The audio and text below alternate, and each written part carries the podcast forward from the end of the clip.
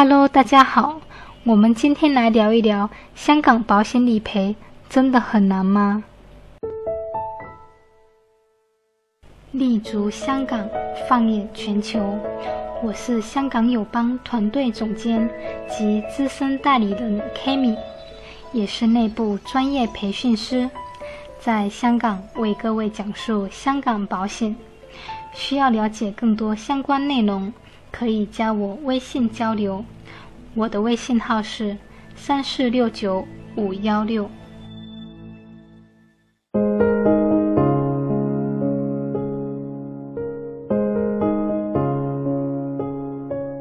很多人，特别是内地的保险代理人，都会说香港买保险理赔非常困难。但是从数据上来看，来香港买保险的大多是中产及以上，并且大多数是大学以上的学历，一线、二线发达城市居民为主。目前二三线城市增长速度更快。在二零一六年，香港保险业的内地客户投保的保费达到七百二十三亿港币。二零一八年的数据还没有追踪下来，至少也有六百至七百亿港币的保费规模。很多客户也是做了诸多国内和香港保险优劣对比后来香港投保的，毕竟这是一辈子的家庭保障。这些高知识、高收入的人士应该不容易被代理人忽悠或者跟风来买的吧？从法律层面。香港主要讲究契约精神，很多来香港的朋友或者和香港人打交道过的，都会有个感觉：很多事情就那么点大事，为什么就不知道灵活点处理呢？原因是因为他们更按规矩办事，做事得按照法律和各种规则。对于香港保险来讲，如果不理赔，得举证，一定要有证据。金融危机、雷曼苦主等到处挂着横幅声讨银行们。如果买了保险赔不了，一定会有很多人上街游行闹爆保险公司的。从操作程序方面，理赔只需要提交相关文件，然后给到代理人。文件齐全后，一般会在两至三个星期内赔付。但是如果资料不全，就会要求补充资料。纸质资料齐全，才能按规定理赔。这里专业靠谱，且把保险当成长期事业的保险代理人的作用非常大。一方面需要提醒客户把需要缴交的文件缴齐，另一方面需要帮助客户和公司沟通理赔的进展情况。万一有遗漏和问题，第一时间通知客户补齐。最后，万一有什么情况赔不到，好的代理人也会帮忙向公司了解情况，和公司去涉及处理结果是否合理。这个和我们在处理客户保单核保的时候是一样的。如果觉得核保结果不合理，会为客户争取到底，争取到更好的结果。那么，疾病认定上两地会有区别吗？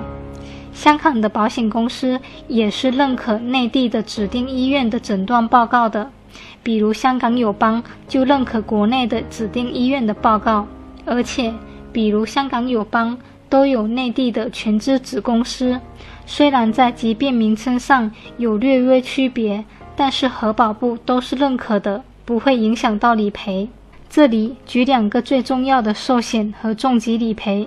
人寿保险对于身故方面，香港是一年后自杀，且方式非常自由，有比较舒适的方式可以选择；而国内方面是要两年的等候期，且吸毒和酒后驾驶导致的身故不赔。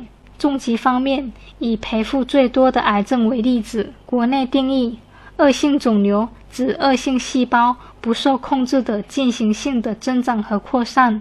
浸润和破坏作为正常组织，可以经血管、淋巴管和体腔扩散转移到身体其他部位的疾病。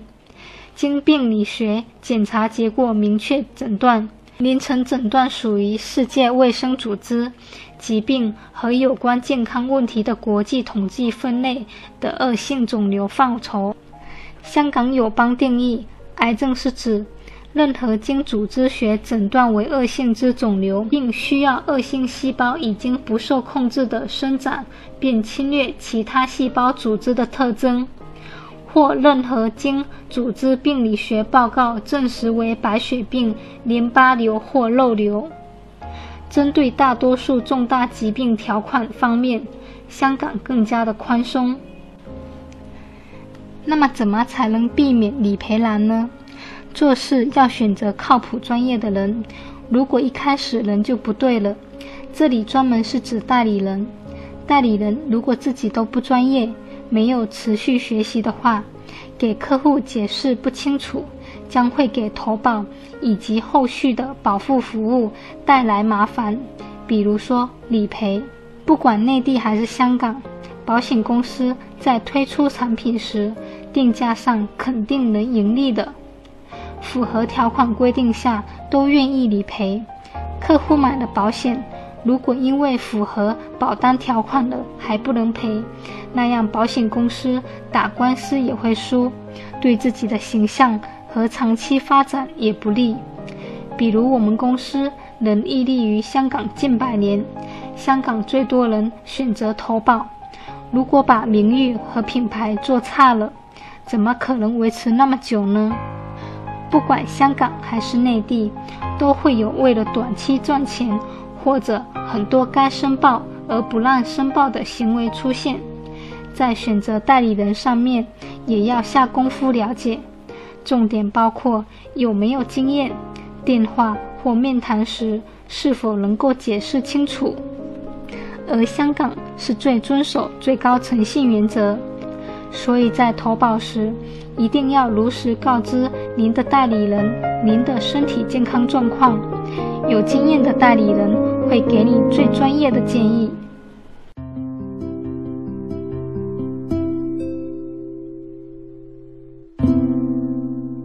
感谢大家收听，我们下期再见。